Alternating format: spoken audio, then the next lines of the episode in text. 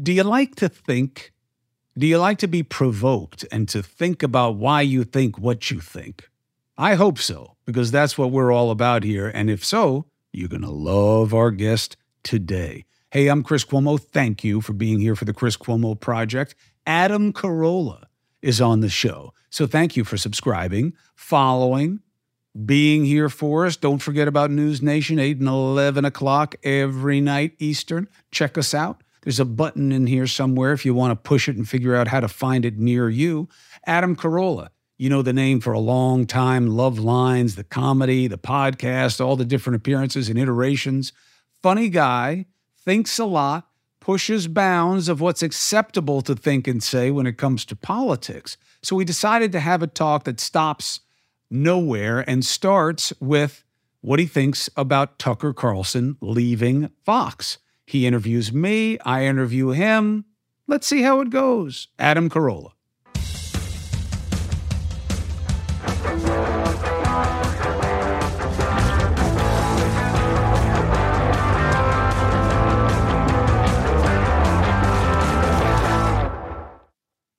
Support for the Chris Cuomo Project comes from AG1. Listen, my brothers and sisters, you know that I take my health seriously, right? I'm an aging athlete, I'm dealing with long COVID. That's why AG1 is a big part of my game, and I have been taking it for many years. Why? Because it's one and done. I don't have to worry about the combinations. I don't have to worry about the price the same way. It's so much less expensive than taking all these things separately. And it's the deliverability. It's just a scoop and a glass of warm water for me, but you can put a scoop of it in whatever you want. And boop, down the hatch, and that's that. People ask me all the time, AG1, do you really take it? Yeah, it's all over my house. And I've been drinking it for a long time, and I think it works. I have partnered with AG1 for so long because they make a high quality product that I trust to have as part of my routine every day. So, you want to replace whatever you're doing now? Start AG1. Try AG1 and get a free one year supply of vitamin D3, K2, and five free AG1 travel packs with your first subscription at drinkag1.com slash CCP. That's drinkag1.com slash CCP. Check it out. Support for the Chris Cuomo Project comes from Cozy Earth. Let me tell you, bedding matters. And this isn't just me telling you this. In a recent survey, seven out of 10 parents said that they get an average of three hours of sleep a night in the baby's first year. Hello, Greg. Now, mommies need quality sleep, and bedding will matter. There are other variables, but here's one that you can control, okay? When we made the switch to Cozy Earth, I noticed the difference. I did not know that fabric or textiles could really be temperature sensitive, meaning if it's cold, they keep you warm. If it's warm, they can kind of cool you off. I did not know that. I know it now because I have Cozy Earth, okay? So, this Mother's Day, why don't you treat the mamas in your life to the luxury they deserve with Cozy Earth bedding and sleepwear and prioritize her self care and sleep health? Doesn't she deserve it? Hmm? Don't forget, use my promo code Chris at checkout and you'll get 35% off at cozyearth.com. Okay? When you place your order, select podcast in the survey and select my show in the drop down and that will make me very happy. Adam Carolla, what a pleasure. Thank you very much for participating in today's events. Sure. Thanks for having me and thanks for coming on my show. We'll do a little one for me, one for you. Uh, so it's like we're both interviewing the other one. Very, very uh, high concept. High concept. Uh, my question is an obvious one. I want your take on uh, recent news of uh, your friend Tucker Carlson uh, getting ousted from Fox. Fair, unfair, good for him, bad for him. Feelings. You know, I know Tucker uh, and on, on a different level than most people do. There's a sort of cartoon character, Tucker, and then there's sort of who he is more at his core. And I think everybody these days gets turned into a caricature that should be hanging up at a deli, you know, behind a counter. But you know firsthand when you talk to people sort of who they are at their core. And so I, I Tucker is a writer at his core. He doesn't really like being on camera that much. At least that's my take. And he's kind of said it to me. He's also wildly independent. He's not, or he has become wildly independent. I don't think he's a corporate guy. And I, I don't know if he's going to toe party lines. Um, I don't think you can silence people who have a voice, an opinion, a take. Um, like you can get Louis C.K. into trouble for a while, or maybe you can get Dave Chappelle in trouble for a while. But people that have real voices aren't going away unless they do it unless they do it on their own terms. So ironically, my voice just got scrambled when I said that. But um, maybe that was God telling me to shut up. But uh, if you host, I think the new world order is is if you host The Bachelor, you can get fired and we'll never hear from you again.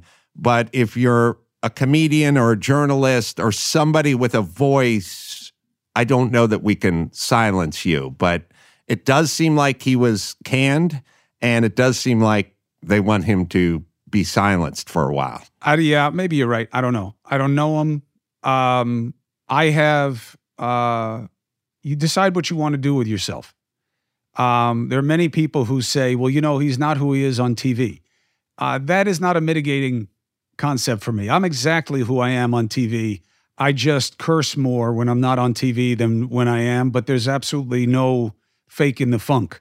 No, that is that is him. I mean, he what is on TV is is who he is. I'm not I'm not saying it isn't. I'm saying there's who you are, who you are on TV, and he's the same way. It's he's exactly the same. He just curses more.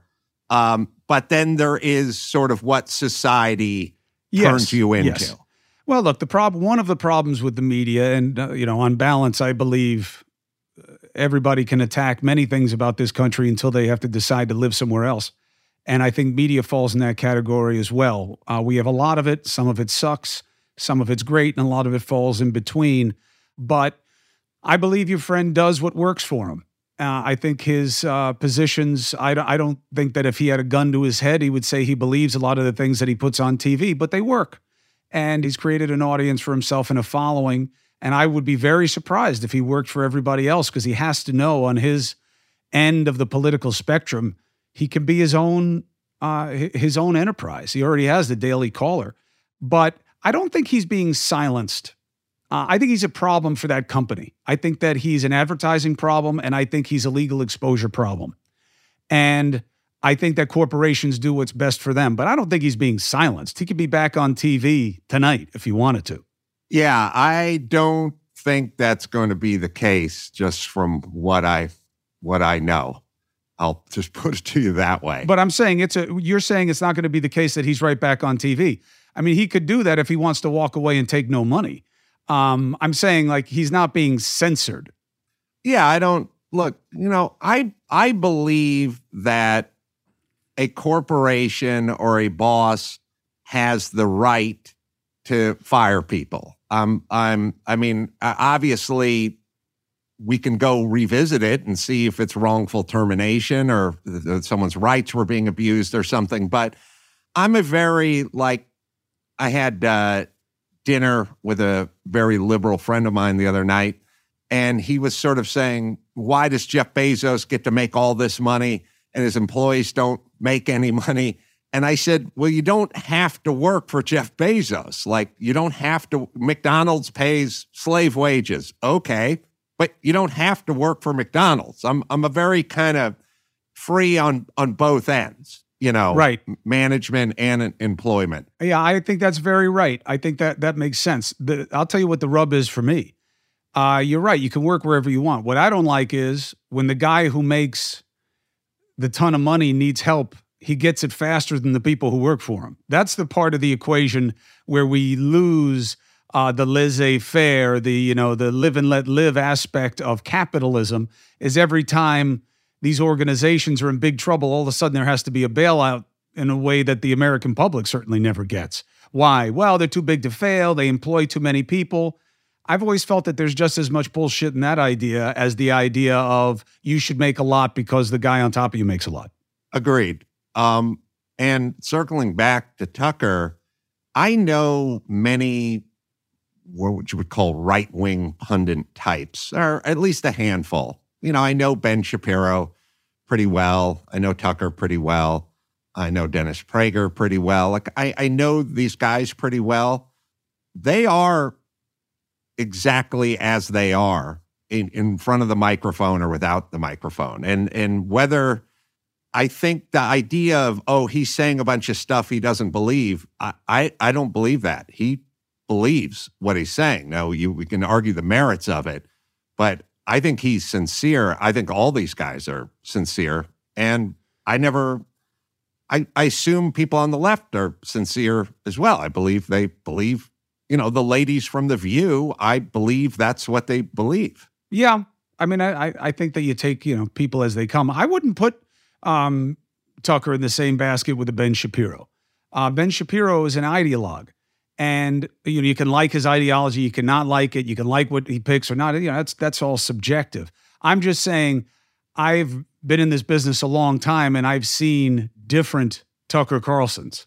Um, I've seen the uh, affable prep school, uh, you know, uh, bow tie guy who's uh, the kind of conservative you can like. And then it's morphed into, you know, it's whatever works. And he's not alone in any way in being like that on television.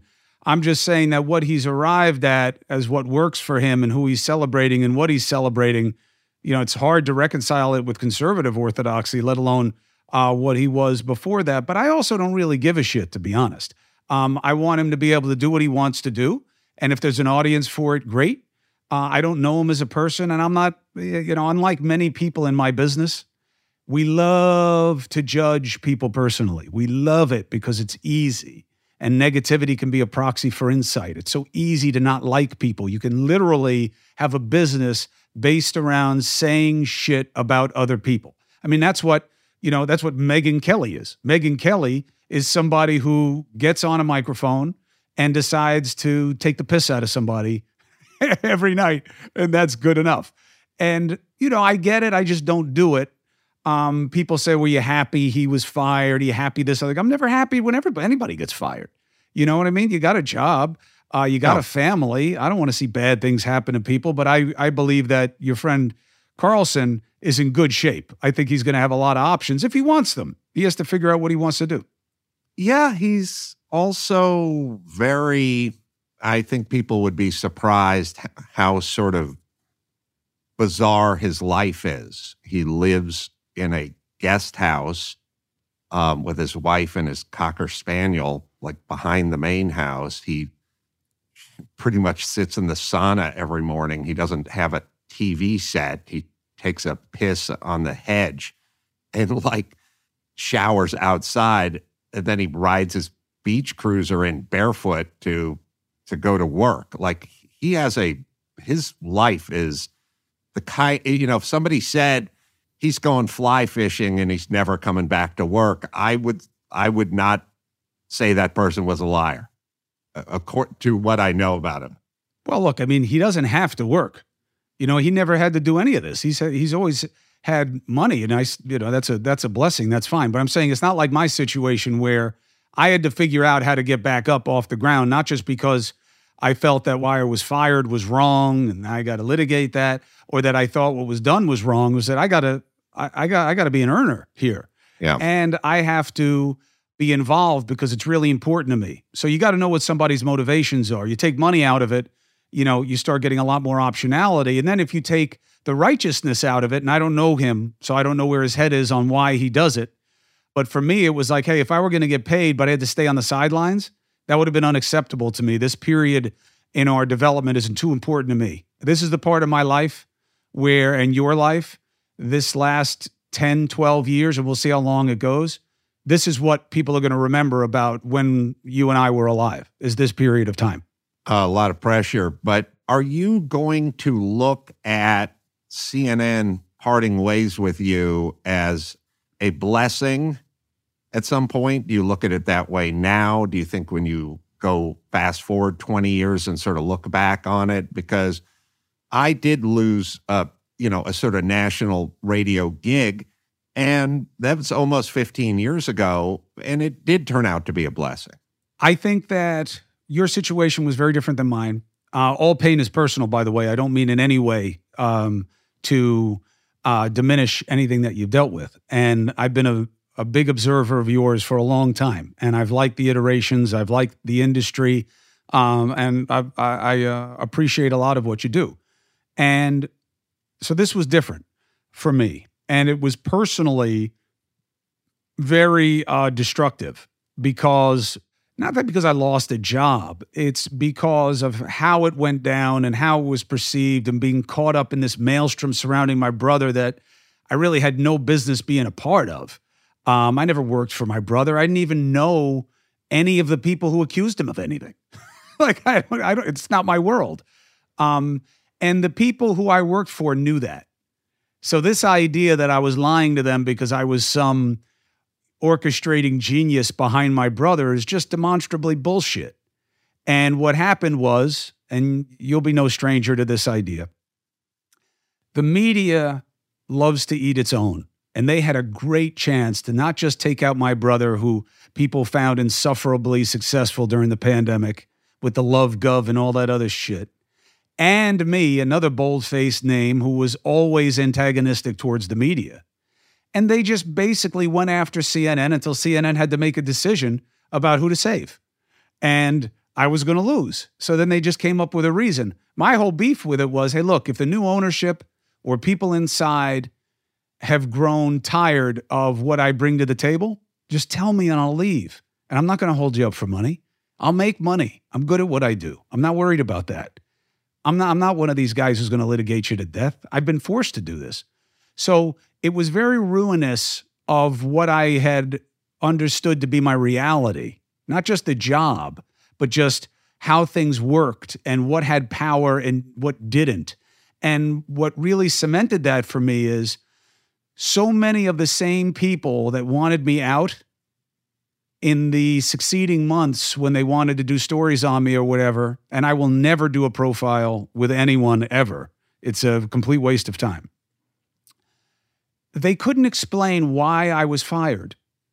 And they increasingly then said it was wrong. The same people who ran me out. Right. And that's what bothers me about the media. It's it's that so much of what people consume is done for the moment and done for convenience or a particular narrative or an agenda. And that happened to me, in my opinion.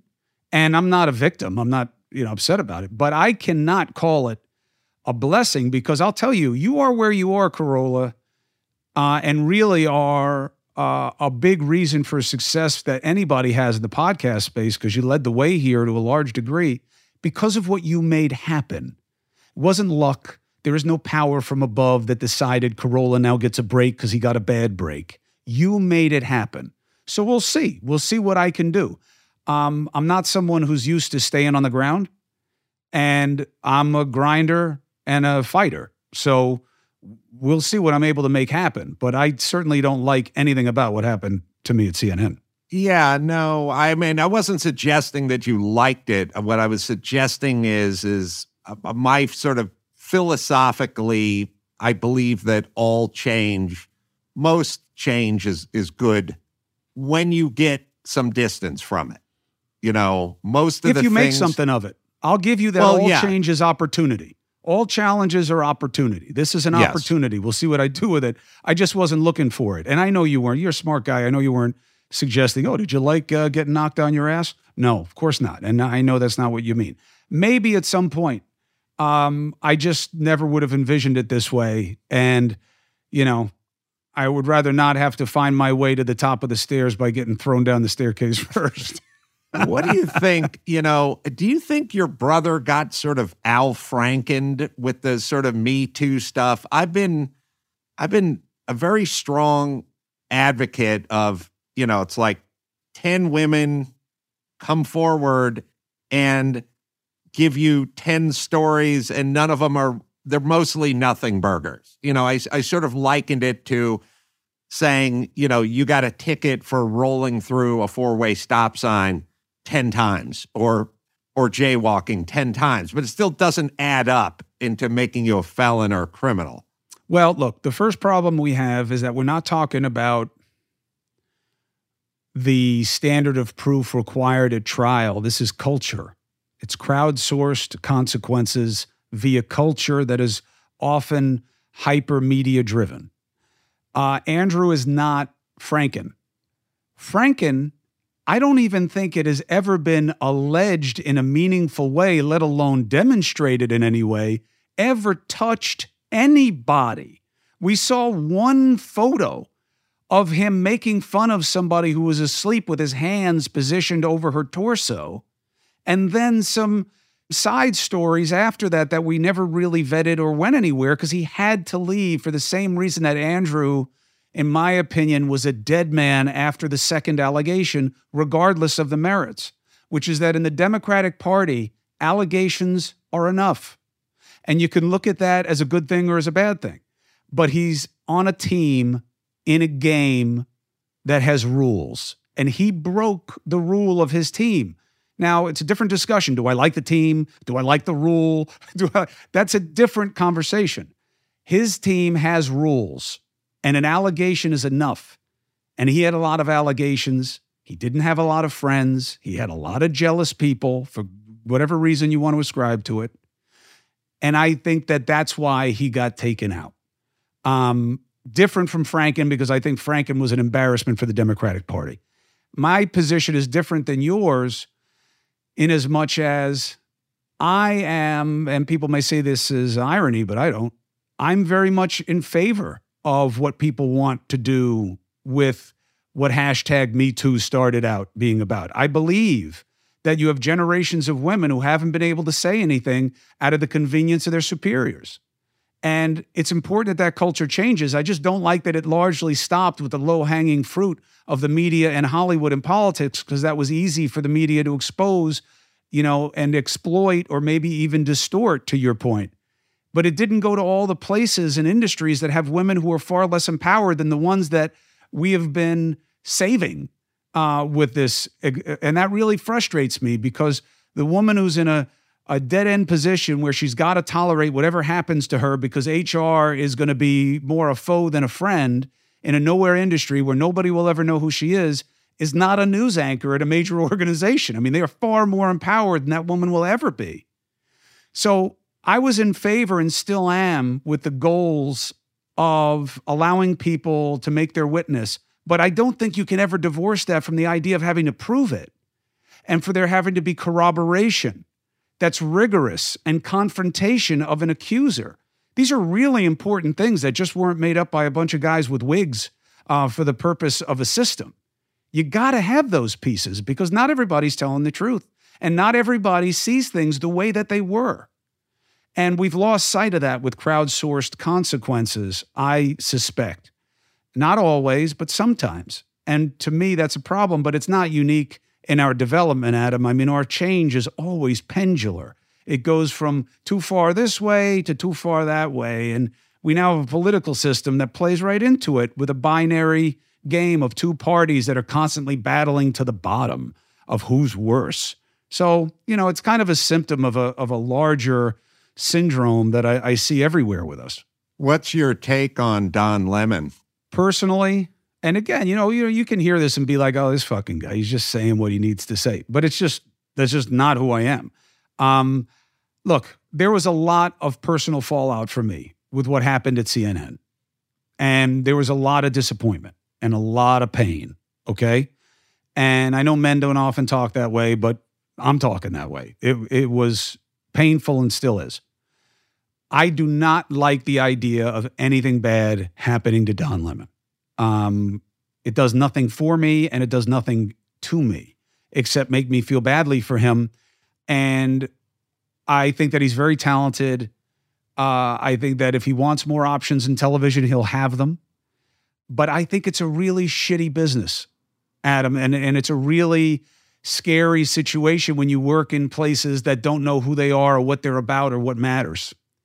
And when you're just trying to please people who are outside you and outside influences and you don't really have your own bearings, your own compass. Yeah, that's a scary place to be because you don't know who's going to be in favor one day and out the next. And, you know, people are saying, well, he made it easy for them. Maybe. Uh, Lemon was always a guy who took chances. Uh, he's always somebody who, uh, for the most part of his career, frustrated guys like you uh, and people more to the political right saw him as an antagonist. And I get all that. You know, that's that's part of the deal you make when you take positions on television. But I don't like it. I I saw him as more of a narcissist than an antagonist. Like I I didn't really have strong feelings about him. He just became a he came across to me like a narcissist, I think. Well, how many guys you know who have TV shows who aren't narcissistic? It does. Uh, it does seem to come with the territory. That's that's for sure. Uh, I mean, it's hard. The only pronoun you use most of the time when you're in his position or Tucker's is I. You know, everything's first person. I mean, look, clearly he had some impact because your boy Tucker went after him on a regular basis. So he obviously was doing something. Yeah, I guess I know it's it's an interesting way to think about so circling back to this sort of narcissism thing which is i there uh, yes anyone who talks into a microphone for several hours a day or stares into a, a camera you could sort of argue is a de facto narcissist. But i do think it's more nuanced than that. And it's sort of in the eye of the beholder i i suppose. But i've and I don't know about you, but I never wanted to be on camera. I just wanted to talk. I just want to kind of take ideas and put them into people's heads. Maybe that's the ultimate narcissism. I don't I don't know, but I've I've never thought of myself as a narcissist. I just thought it and it was also I was a pragmatist. I was like I'm a carpenter. I was a carpenter. And I was like you can make 40 grand a year for the rest of your life doing this job, or you can possibly make millions doing this other job. And if there was something else that I thought I was good at, I would have, you know, they said, well, you can make 40 grand a year being a carpenter, but you can make millions of dollars driving a UPS truck. I would have said, where's the truck? Like I would have, I would just gone over there and you've never heard from me again. So, well, that would have been unfortunate. Thank you. Would have been a great loss. Support for the Chris Cuomo Project comes from Done with Debt. This is a big one, especially in America, man. You need Done with Debt. If you're one of us who's addicted to credit, you need Done with Debt because you're going to bed thinking about how much you owe and what the minimum amount payable is and what are you going to do and you're never going to get out from under it. And look, is it your fault? Yeah, in part, take responsibility for your spending, but also the system traps you in debt. High interest credit cards and loans. It's almost impossible to pay off your debt once you get into that cycle. Insane inflation keeps you stuck paycheck to paycheck. And that's why you need Done with Debt, because Done with Debt is your lifeline. Done with Debt has an ingenious new strategy to help you deal with debt faster than most of us would think possible. Done with Debt analyzes your debt, gives you options that you'll qualify for. Done with Debt knows how to reduce bills, cut interest rates. They've got skilled staff at Done with Debt that will negotiate, figure out how to get better deals. So here's how easy they'll make it go to donewithdebt.com, donewithdebt.com com and start getting out from under the problem and toward the solution. You got debt? You need done with debt. Support for the Chris Cuomo Project comes from AG1. Man, oh man, if you are a listener, you know how I feel about athletic greens, okay? AG1 has been a go to for me for years. Why? It's easier it's price effective, and it's better. Instead of all the different bottles and how many pills and at what time and in what combinations, they did all the research so I could have complete confidence in my routine. One and done, man. That's because AG1 is a foundational nutritional supplement that supports your body's universal needs gut optimization, stress management, immune support. So for me, I really combined all of these different needs into one one, which became AG1, right? Every scoop, probiotics, the digestive enzymes for gut support, magnesium, which is big for me, B vitamins, energy support, adaptogens. They're all in there in the right levels, right combinations to help support immune health. AG1 is the supplement that I trust to provide the support my body needs every day. And that's why they've been a partner for so long. So if you want to take ownership of your health, it starts with AG1. If you try AG1, you're going to get a free one year supply of vitamin D3K2, and you're going to get five free AG1 travel packs. And that's just with the first purchase. So go to drinkag1.com slash CCP. Drinkag1.com slash CCP. Check it out. You made a point earlier. You, you've made a lot of good points. And it's interesting. Every time I, I listen to anything that you're in, I always wind up stopping it and going back. You're kind of a pain in the ass to listen to because uh, you do deal in, in nuance. And you, half the time I'm laughing, and then half the time I'm like, wait a minute, I just laughed my way through something I got to think about for a second. Um, and that's good. It's good. Uh, and I think we need a lot more of that. I think we need a lot more of provocation of uh, pragmatic ideas. You know, that's not what we're doing right now. Like in prepping for you, a member of my team was like, "You got to go after him because he's against school lunches." And oh, I was yeah, like, "All do. right." Let's whatever anyone said for you to go after me for, by all means, bring it up because I would I like to discuss all this stuff. But my point is this. I then look at it and it's not as of course it's not. I don't want to if anybody's hungry, I never want to feed them. That's that's not what you think and that's it would never be right for someone to challenge you on that basis, but that's exactly where we are in our political dynamic. And I have that done to me all the time. I can't tell you how many offers I've made to Ben Shapiro, anybody out there. You take every quote that has been taken out of context or made into something else about me that you want, and I will go 100% in defending every one of them to the satisfaction of any reasonable person. Because we live in a world of bullshit and twisting.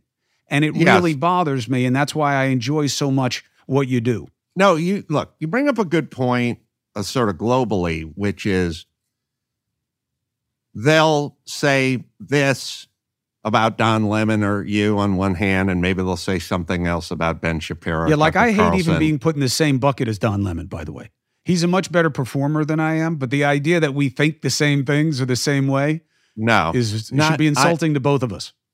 I'm I'm not suggesting that. What I'm suggesting is is there's an aisle, and on Right. one side of the aisle there's Their know, teams, their Kelly, lanes, their and- tribes. You're right. and on the other is um, you know Rachel Maddow. All right, just to remove remove us from the equation. Um, it's insane to think that Adam Carolla wants kids to go hungry. Just as, as sort of a concept, you know? And it's also kind of insane to think that this person 90% of racism is this way. Like, do you really think this person is a racist? Or do you really think this person hates women? The, the person that has daughters and has been married to the same woman for 25 years and has a sister and a mom. Like, first things first, I, I won't even go along with this person hates that thing. Now, you may say, I'm for beefing up the border, and this person is for uh, the dreamers or or a path to citizenship. Okay, that's that's an argument. That's there's nuance there, but just these sort of he hates kids is almost like saying he hates puppies. It it it's it's insulting, but also it's, it's sort of nonsensical. You know what I mean? Like I've been called a a misogynist a thousand times. I have a daughter who I'm deeply devoted to and I take care of. And I've never had any allegations of doing anything to anybody. I just think in my head, I hate women, or in my head, I hate blacks or Hispanics, or in my head, I don't want kids to eat. And that whole allegation came from me saying, I want parents connected with their kids. I don't want the government feeding your kids. I want you to feed your kids, not for me, not for tax dollars. I don't care about the money. I, I made that super clear. The symbolism of mom making lunch or dad making lunch, taking care of your child, I don't want it outsourced. And I don't think the government does a good job of it. I don't think they're going to get nutritious food, but it has nothing to do with the money. It has everything to do with the family and the connection. And then the young Turk sort of just took it and announced that I don't like kids and I, I want them to go hungry. But they don't get, look, they, they don't give you the benefit of context or nuance, as you say, because it's counterproductive. I want you to lose, Adam. I want to beat you. I want to be the better option. And we're in a binary system that is fundamentally zero sum. Cooperation is weakness, agreement is weakness, opposition is strength. So Carolla is an idiot who hates kids and believes that everybody has a mom and dad who's there available to make them lunch. And if not, then uh, too bad for you. And therefore, I am better. Listen to me, vote for me, buy from me. And that's where we are. So that's why you're going to get played that way. And I got to tell you where the most dangerous place to be is. And I often uh, believe this about why I'm constantly in trouble, even though I'm now like studiously trying to avoid it. I had moms on last night who are part of an organization to take certain books away from younger kids. Uh-huh. And if we were talking about The Catcher in the Rye or To Kill a Mockingbird, you know, you're going to have a big problem uh, with me. I believe in ideas. I believe in offensive ideas. I, the idea of a trigger warning. My kid goes to Cornell, and I called her up. I was like, "Please tell me that you're not behind this trigger warning bullshit. You know, please." And she's like, "No, no, the administration already voted on it. It's not there. I had nothing to do with it." I was like, "Oh, thank God," because you should be offended. I want to offend you. I want to test you. I want you to think about things. And if you're bothered, great. I'm not going to do it gratuitously. I'm not going to say ugly things um, gratuitously, but you should be bothered. You don't have a right to not be bothered. But these moms hold up this book that is animated and it's of one guy blowing another guy and one guy having sex with another guy. And I don't think it's wrong for parents to be worried about their nine year old having that book in their library. And I had to think about it because I knew that I was going to get lumped in with being pro book burning. And I am on the opposite side of that. I would rather have more provocative and offensive things in our society, in a marketplace of ideas, than not. But that was obviously beyond the pale and had nothing to do with it being male male. I don't care what gender. I don't care if it was an elephant and a rhino they had in the pictures. I don't think that that's right for kids K through 3. I think that no one in my life would disagree with me, but I also knew I was going to get my ass kicked. And sure enough, I am. That they found something about this group that they don't like, and that you didn't discuss this part, which I never even heard of and I don't even know is true. But that's where we are. If someone can show that I'm part of the problem, that they're therefore better than I am, that's where it's going to go. And it has left us exactly where we are, which is there is no problem solving at play. None. Your open border or your build a wall. And what is the net result? Nothing changes at the border. We just watch the statistics and blame one another for them. And that's what bothers me. I just wish I knew how to fix it. Well, I know you disagree with Tucker on most subjects, but one page. Only on me, I disagree with him. Everything he's ever said about me, I disagree with. You could tear out of his playbook and I would say everyone could use this uh, this play out of Tucker's playbook is he consumes no information about himself. At least according to him, he says he doesn't have a TV set and he doesn't read anything. And I have that impulse with myself as well. But I think it's an impulse um, or wiring, which is if somebody said to me, so and so was talking about you at a party. Do you want to know what they said? My impulse would be no, because it could be good, which would be fine, but it could be bad, and I wouldn't want to hear it. So I try to avoid stuff that has to do with me. And I talk to people all the time, and they go, oh, Twitter's a hellhole and everyone's attacking everyone and all this. And I'm like, I don't really see it. But I avoid stuff that has to do with me because I don't think it leads anywhere emotionally that I want. I, I don't want to go to wherever it is emotionally. So, but I don't know what you do. I don't know how you approach that. Well, I'll tell you what, I definitely took time away when I was deep in the hole of dealing with my own demise, which was not exaggerated. And that was just because my family, I was I felt so bad at him. I had no idea. I have no regrets about helping my brother. I have no regrets about anything I did in helping my brother. If anything, I have regrets that I didn't do enough because I wasn't able to really help him in any way. But I had no idea what I was doing to my family. I had no idea. It was probably in a in a an otherwise profoundly selfish life and I am a selfish bastard. I had no idea how much I was putting on my kids and my wife. I had no fucking idea. And if I had known, I would have done it differently. I love my brother. He's the only one I have. And it is like an oath to me to be there for him. But I would have called him right away if I had known and said, I had no idea that my son is having to deal with this. My daughter, my young one, my I, I had no idea. My wife, her business. I can't do this and he would have understood. He would never put me in that position. I would have never, he would have never put them in that position. Me, that's my job is to be there. If it's going to be bad for me, that's family. I'm there. I had no idea that I was doing that to them. And it made me so, so angry and so dark that I shut down for a while to just get away from that and figure out how to make it right for them and how to start doing that differently. But in general, and when I'm on the job, I'm very responsive to the audience and I want to hear their comments. I'll go at them sometimes, but, uh, you know, less and less. So I'm not playing it the way you do, which is probably a more emotionally healthy thing. Uh, I have a pretty thick skin.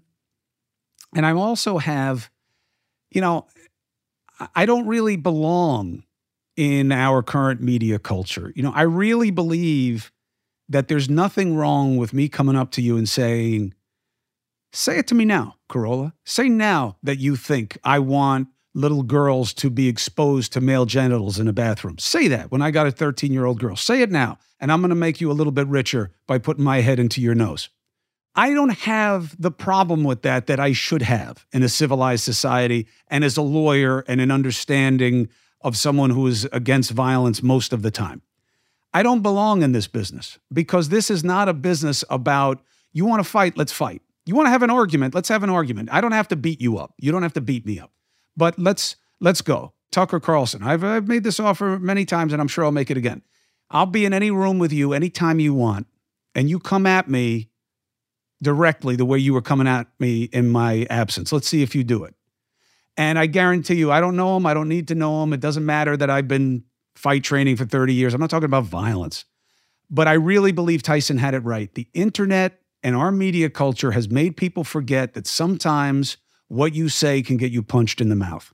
And I'm not saying that bullies should win. I'm saying that we have lost regard for the impact of our own words and that negativity is the end sum. And I can say whatever I want about you, and it's okay because it's free speech. And yeah, sure, legally, but I think it's put us in a bad place. And I don't belong in this media culture because it's filled with people who are all talk and no walk and looking to be a victim. And they're swinging a bat at your head. And if you do anything but accept the blow graciously, uh, they'll say that you were mean to them and sue. It's, it's such a perverse place that is, to me, such anathema to America. And again, I see the problem so clearly, I just don't know what to do about it. Uh, did Tucker ever invite you on his show? And did you ever invite him on your show? It would be a hollow suggestion because we're not allowed. You know what I mean? You don't. The networks wouldn't allow it? You don't work at CNN and go present. You know, sometimes they'll give you a loophole if you're like selling a book or something like that. Mm-hmm. Um, but we don't go on each other's shows because we're in competitive outlets. Um, but it's also not what he does. You know, there, there's a reason he doesn't have a co-host, and there's a reason that I bring people on to debate person to person. I'm very comfortable in confrontation. I'm not. I'm not there to be hostile. I don't have that as a commodity. Sometimes I'm painted that way, but it's it's never fair. But that's the nature of the business, and I'm not allowed to defend myself. When you work for an outlet, News Nation's a little different. I haven't tested this theory there yet, and hopefully I don't have to. But at CNN, and, and I say this with respect, um, not not ruefully, if you had said something about me and I didn't like it, and I said tonight I'm going at Carolla, forget him for saying that I said that he's totally wrong and he shouldn't have said it. I'm calling him out. There would be a conversation. Well, hold on a second. Do we want to give attention to this? Do we want to give attention to him? And you got to think about what does it mean to CNN? So CNN would not let one of their talents go on to Tucker Carlson's show. Well, not so much that it was Tucker Carlson's show. I mean, that would be one of the easier things. I don't know if you've ever seen him interview anybody, but it's not exactly, you know, he's not pitching flames uh, the way he is direct to camera when he's interviewing somebody. Um, right. And and I, I, you know, it's not about Tucker Carlson. It's it's about another outlet. I'm just I'm trying to figure out the ethos of the network or and or networks. No, they just don't let you go on competitors. So it's like you don't see a CNN anchor or an MSNBC anchor. You know, Rachel Maddow is not going to be a guest on my show. Um, right. Why? Because she's got her own show and she's their property. You know, and, and that's just the way it works. I don't have any problem with that. That's not unusual. You don't see a Ford executive hanging out at a Chevy meeting. Um, yeah, but when I used to do a show called Loveline, which is a syndicated yes. radio show. Oh, I know it very, very well.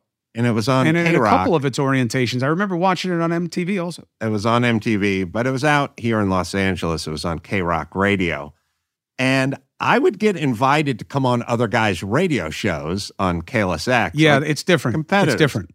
And I, I would get yelled at by my boss, but then I would explain to him, I'm just advertising your product on yes. their network, their show. Yeah, I agree with your argument.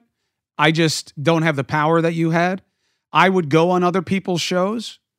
I, I mean, look, I have Bill O'Reilly on my show once a week. He right. has never said a nice thing about me or to me. And I believe that there is no one else in my position who would, and look, we know it. Nobody has Bill O'Reilly on on any kind of regular basis if they're not there to agree with him. But I'm open to it because one, I don't really, you know, I've been so beaten up for fucking so many stupid reasons that I now don't, it's not that I don't care, it's that I just can't process all of it. And I've just kind of retreated to the idea of, wait, well, who's saying it? Carolla said that what I said made no sense. Let me listen to his argument. I'm going to listen to it. I'm going to figure it out. Don't you think if there was more of that, we might be able to, I don't know, bend something? I don't know, and I'll tell you why. Here's what happens when I have O'Reilly on, okay? I have him on.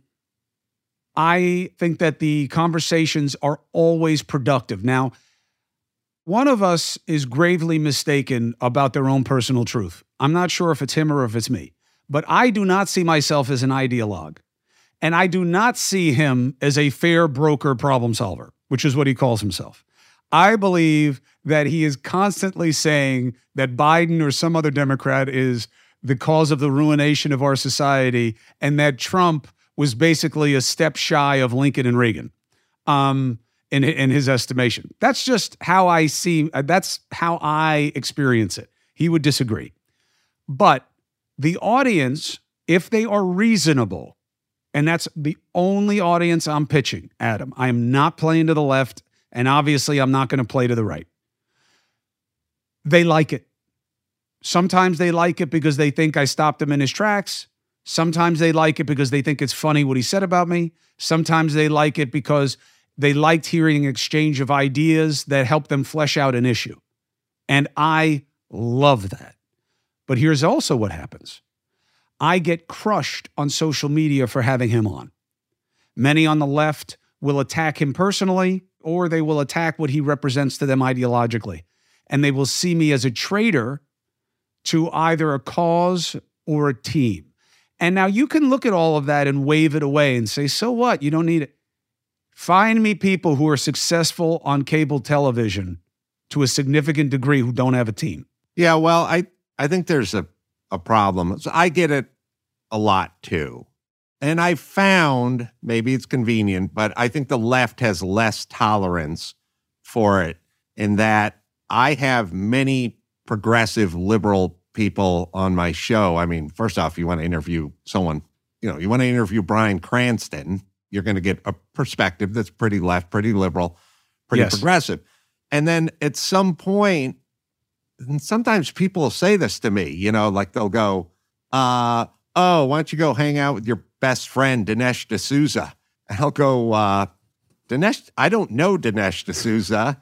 He's been on the show twice in 15 years. I, I don't think that would be my best friend. And I also don't think all I'm doing is highlighting Dinesh D'Souza and his talking points. He he averages an appearance on the show every seven, every seven and a half years.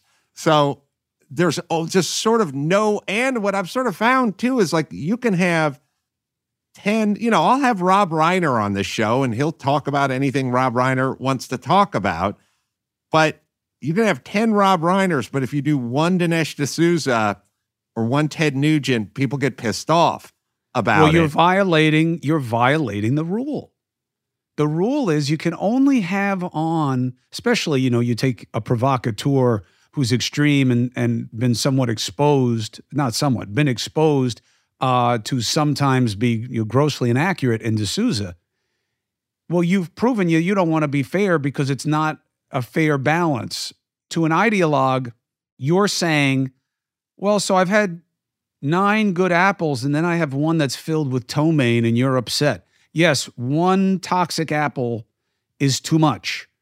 The question is, well, what are you calling a toxic apple? D'Souza, it's a little bit of low hanging fruit just to keep the metaphor going. But I don't believe Bill O'Reilly comes even close to being in that category. Bill Maher, you, uh, I'll get shit for this. I know I will. I just don't care anymore because if I do have an axe to grind that I didn't have before, it's, oh, really? You're disappointed in me? Where were you for me? When I needed support, where were you? So that doesn't resonate with me the way it did in my last iteration. But it's a binary system. The reason I'm telling people to leave the parties is not because I think the parties are equal. I don't. I think that the Republican Party that I knew, that I grew up with, that I have in my family, that I married into, has been co opted by a more extreme form of populism in a way that I do not think is equivalent on the left. The left has its problems, the Democrats have their problems. Uh, the fact that Biden is the best the Democrats can do is a problem. No disrespect to him. He was nice when my father died. I think he has an affability to him.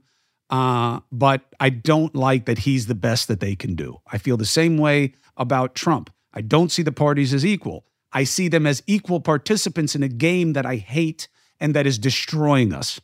And we need independence and for people to make candidates play to their interests and not vice versa.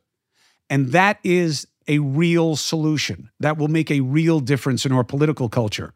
We're just so tied into these parties. I mean, you know, even my brother gets mad at me when I say that. He's, you know, and you know, we, we're we're pretty tight if you have noticed. So, you know, he'll be like, "Yeah, but what do you think? Are you going to have Republicans win every election?"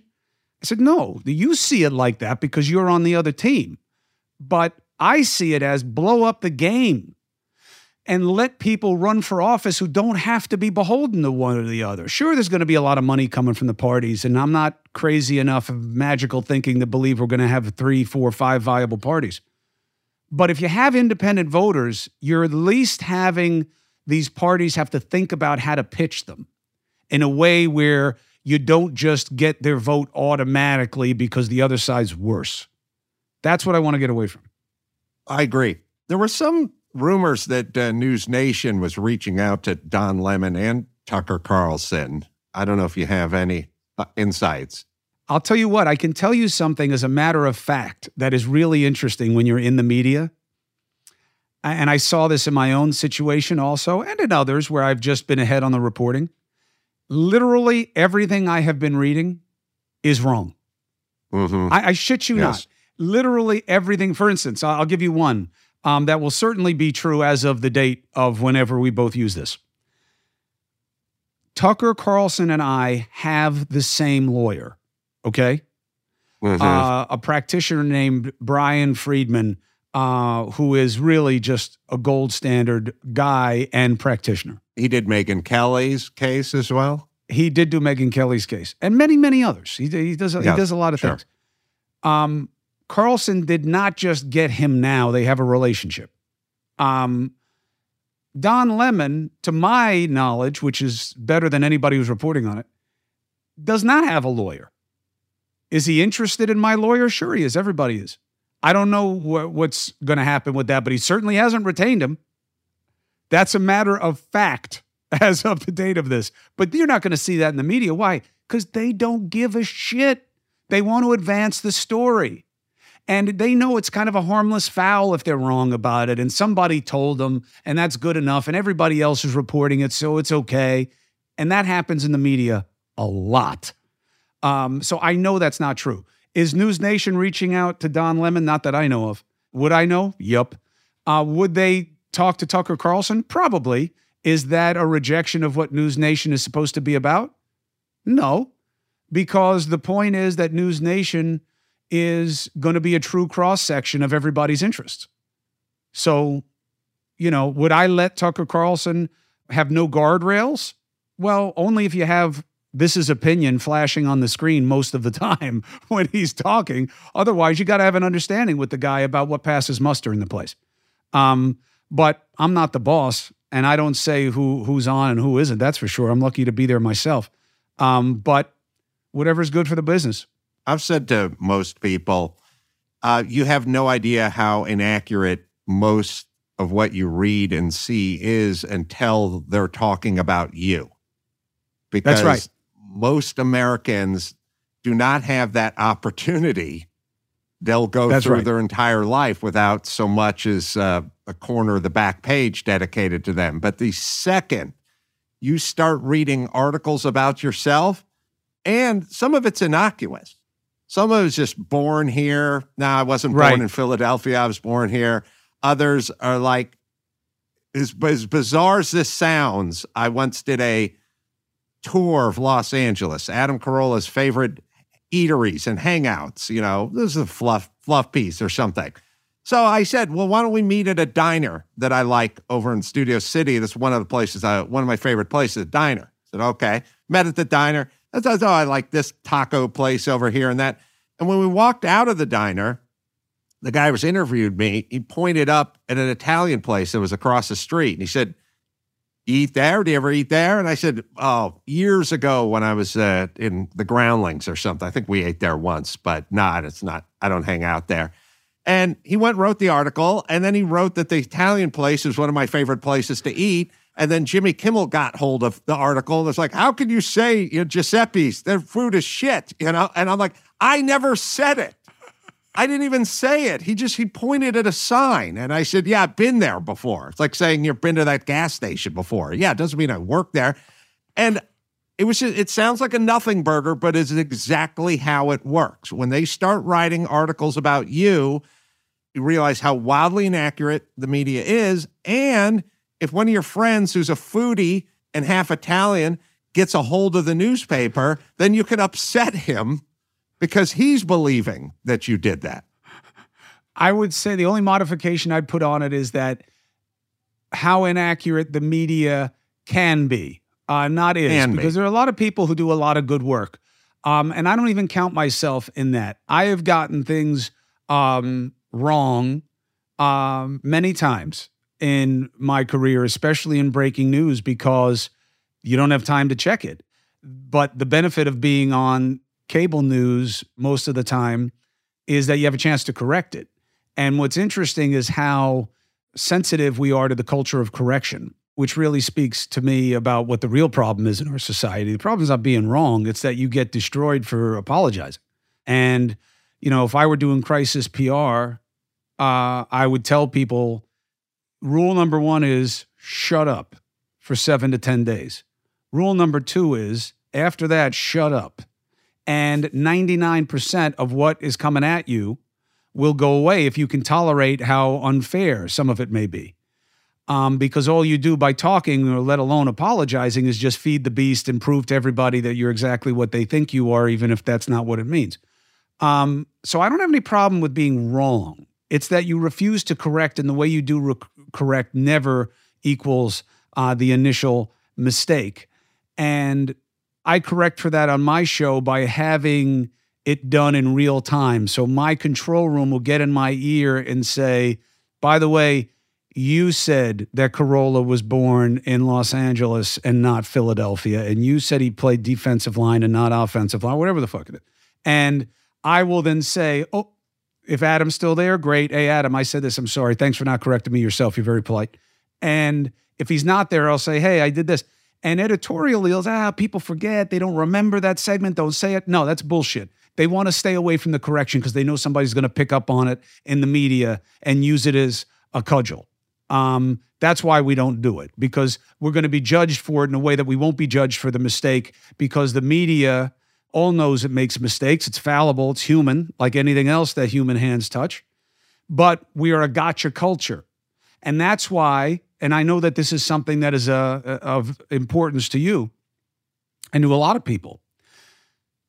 And I said this at the time, I said it in private, I said it in public. I was worried personally, and I was disappointed professionally that the United States government had people in white coats out in front messaging during the pandemic. Tony Fauci, I know uh, very well and for a very long time. He's a good man. He is not a guy who's been made rich from Fugazi lab experiments and uh, weird uh, operations around the world. He is not a bad person. He should not have been the face of the pandemic. And I'll tell you why. Science is about evolving understanding with facts and principles. And as the facts change or the properties or principles change, the knowledge changes. You start off thinking that you got to wash all your fruit. Now it turns out that this thing is not about contact, it's about aerosolization. So you got to change. Masks will make you sick, masks will help you not get sick. Uh, one way it's true, one way it's not true. Now, in science, all of that can be reconciled with the data. Vaccines are good, vaccines are bad, which vaccine for who, when, what, why. That doesn't work in politics, and we both know it. You believe something, you believe it forever, and you never believe otherwise. And if people tell you otherwise, they're the problem. That's politics. And we looked at the pandemic too quickly through the political lens and not through the scientific lens. And science became another political football and casualty of our own subjectivity. And he should have never been the face. Birx should have never been the face. Trump was afraid to own it because he knew it was bad for him. Biden is hapless. And there had been a precedent set already by having Fauci come out, and it was a mistake because it was political messaging. And that's what people needed was not science, wasn't facts, because there weren't enough certainties. It was if you stay inside, it's better. If you're old and weak, you better stay inside. But most of us are not old and weak, thank God. And the people who were the most likely to beat it were the most oppressed, the young people. Do I have more forgiveness for the situation than you do? Yes. Why? I lived it very closely and I know how hard the calls were. And I had a lot more access to the inner workings than you did, and how overwhelmed everybody was, and how they were so worried about making, you know, as they should be, worried about making mistakes that were going to cost people lives and people were dying all over the place. Um, and I get it, but I know that the fundamental mistake was you don't put a clinician to do a politician's job of convincing people why they should feel a certain way. That's not science. And it's not his role and it's not his skill set. It wasn't her skill set or her role. And it really put us on a bad track. And it had us questioning things that were fine to question, but we were questioning them as if they were political positions. Even the vaccine. Who's the vaccine good for? Who isn't it? Well, I don't know. It depends. Am I doing a science interview? am I doing a political interview? And you could say, well, no, it's the same thing. No, it isn't, Adam. It's not the same thing. Why?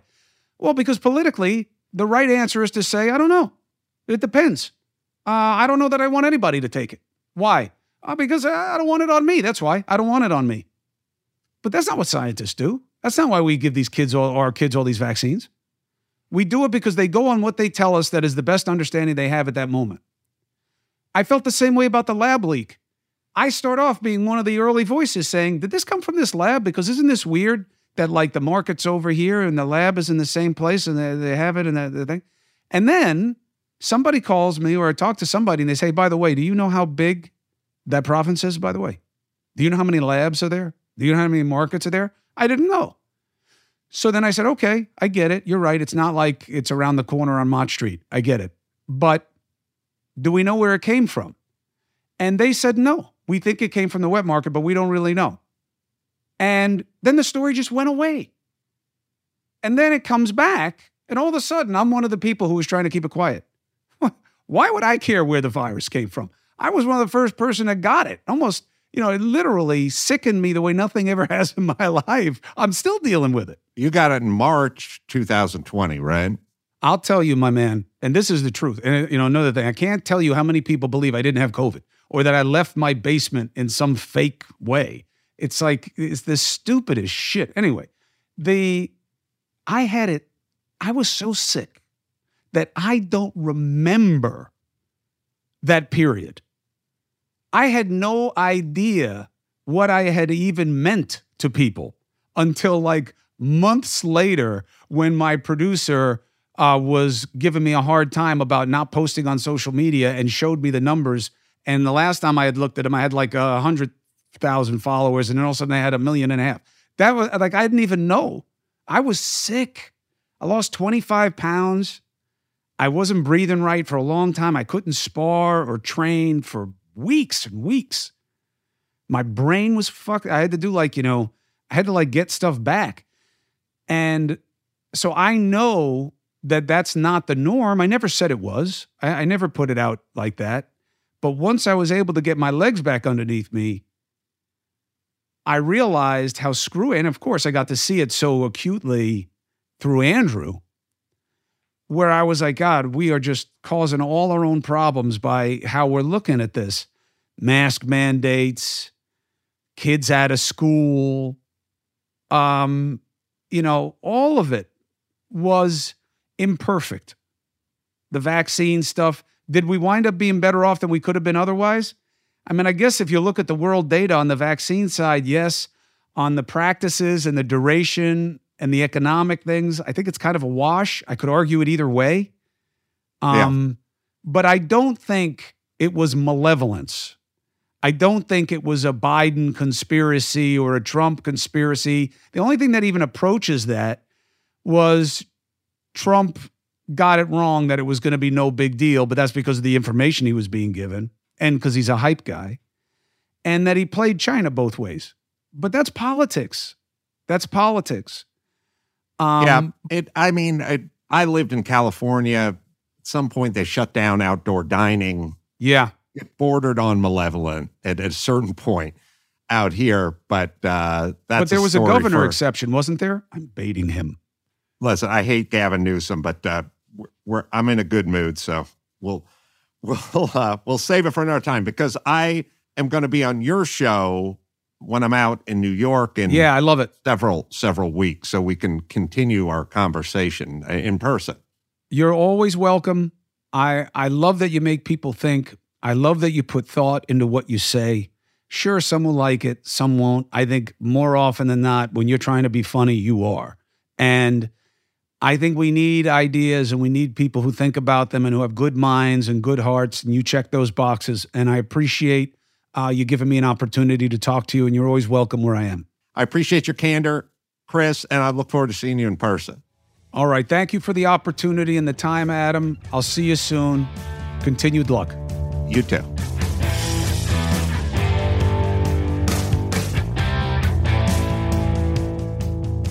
I know a lot of you guys thought we'd be fighting the whole time. You see what happens when people are talking to each other instead of about each other? Not so much toxic disagreement, just conversation about what matters and why. I hope you enjoyed it. I know I did. I can't wait to have him on the show again. Get him on News Nation as well. Thank you for subscribing and following. Don't forget the free agent merch. Wear your independence. It's the only way out of this toxic game is to make them think about how to come to you instead of just assuming you'll be following them. News Nation, 8 and 11 o'clock at night Eastern. I'll see you there and I'll see you here. Take care of yourself.